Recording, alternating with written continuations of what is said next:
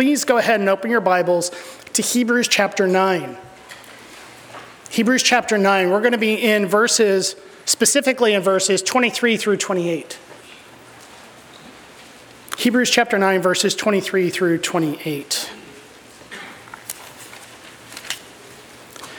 Hebrews chapters 8 and 9 are providing contrasts between Old and New Covenant realities, between Old and New Covenant priests, priestly service, tabernacles, and sacrifices. The author of Hebrews is clearly showing the superiority of Christ, of his priesthood, of his priestly service, of the tabernacle that he entered into, and of his sacrifice. This morning in our scripture reading, we already read through this passage and the surrounding context. And this whole section is talking about the superiority of Christ, the superiority of his mediating work in the new covenant, and the superiority of his sacrifice in particular. Please follow along as I read Hebrews chapter 9, verses 23 through 28. Therefore, it was necessary for the copies of the things in the heavens to be cleansed with these. But the heavenly things themselves with better sacrifices than these. For Christ did not enter holy places made with hands, mere copies of the true ones, but into heaven itself, now to appear in the presence of God for us. Nor was it that he would offer himself often as the high priest enters the holy places year after year with blood that is not his own. Otherwise, he would have needed to suffer often since the foundation of the world. But now, once, at the consummation of the ages, he has been manifested to put away sin by the sacrifice of himself.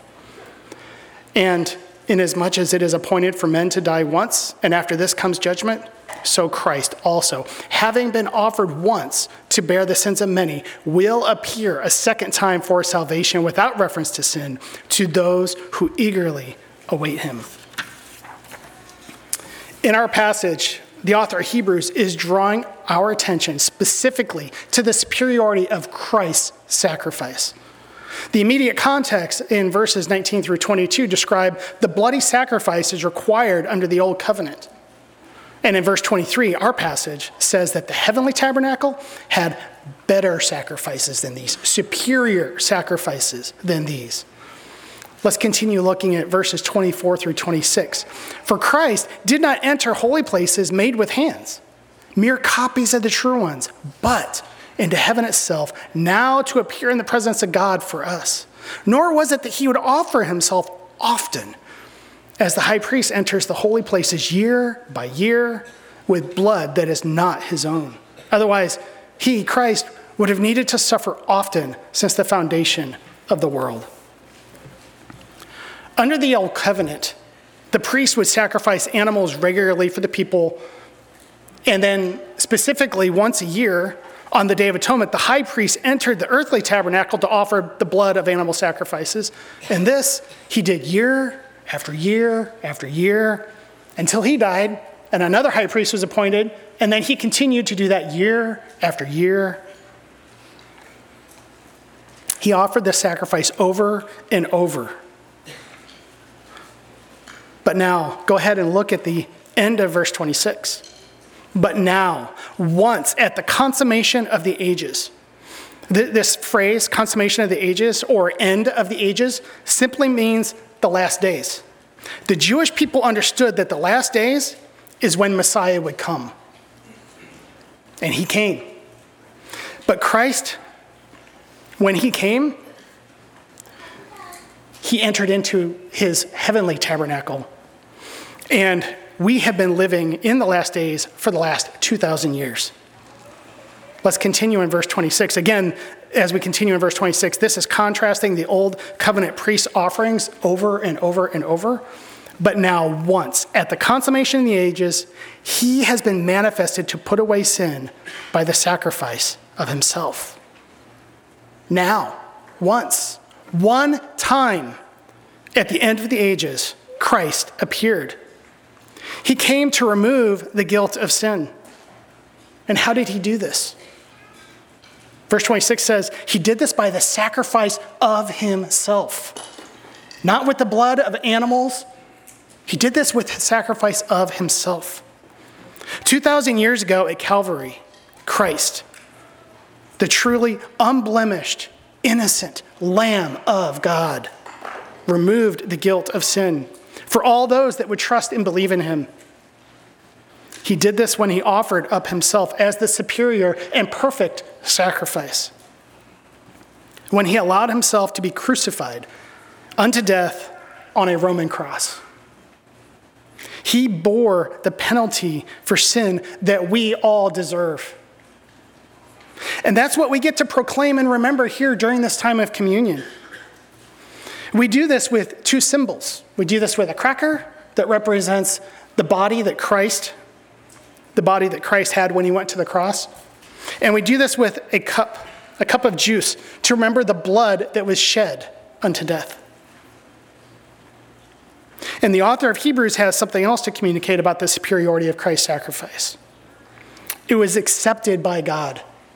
Christ lives and he's coming back. Look at verse 27. And inasmuch as it is appointed for men to die once, and after this comes judgment. This verse simply this verse is simply stating the reality, should the Lord tarry, that every single person in this room has an appointment with death. That will be a one time event. No purgatory, no second chances. We die, and after that comes judgment. You will enter into the courtroom of God. The big question is are you going to be standing on your own? Or will you have a mediator to intercede for you on your behalf?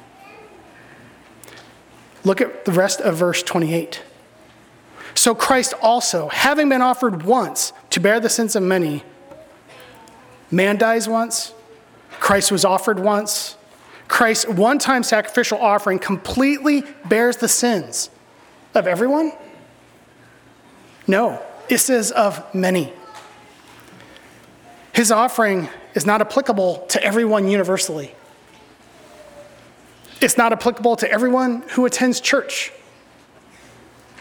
It's not applicable to everyone who reads and knows their Bible. Look at the end of verse 28. So Christ will appear a second time for salvation without reference to sin to those who eagerly await him. Christ lives. He entered into the true tabernacle, heaven, and his offering of himself was accepted by his Father. And he's coming back. He's coming back for salvation. He's coming back without reference to sin, not to bear sin again, not to atone for sin again. He's coming back to save. Who's he going to save? The end of verse 28 tells us he's going to save those that eagerly await him. He's going to save those that are looking for and eagerly anticipate his return. So the question is do you eagerly anticipate the return of our Lord Jesus? In a moment, we're going to take that cracker and that juice that I referenced earlier. We're going to take that and celebrate and proclaim and remember during this time of the Lord's table.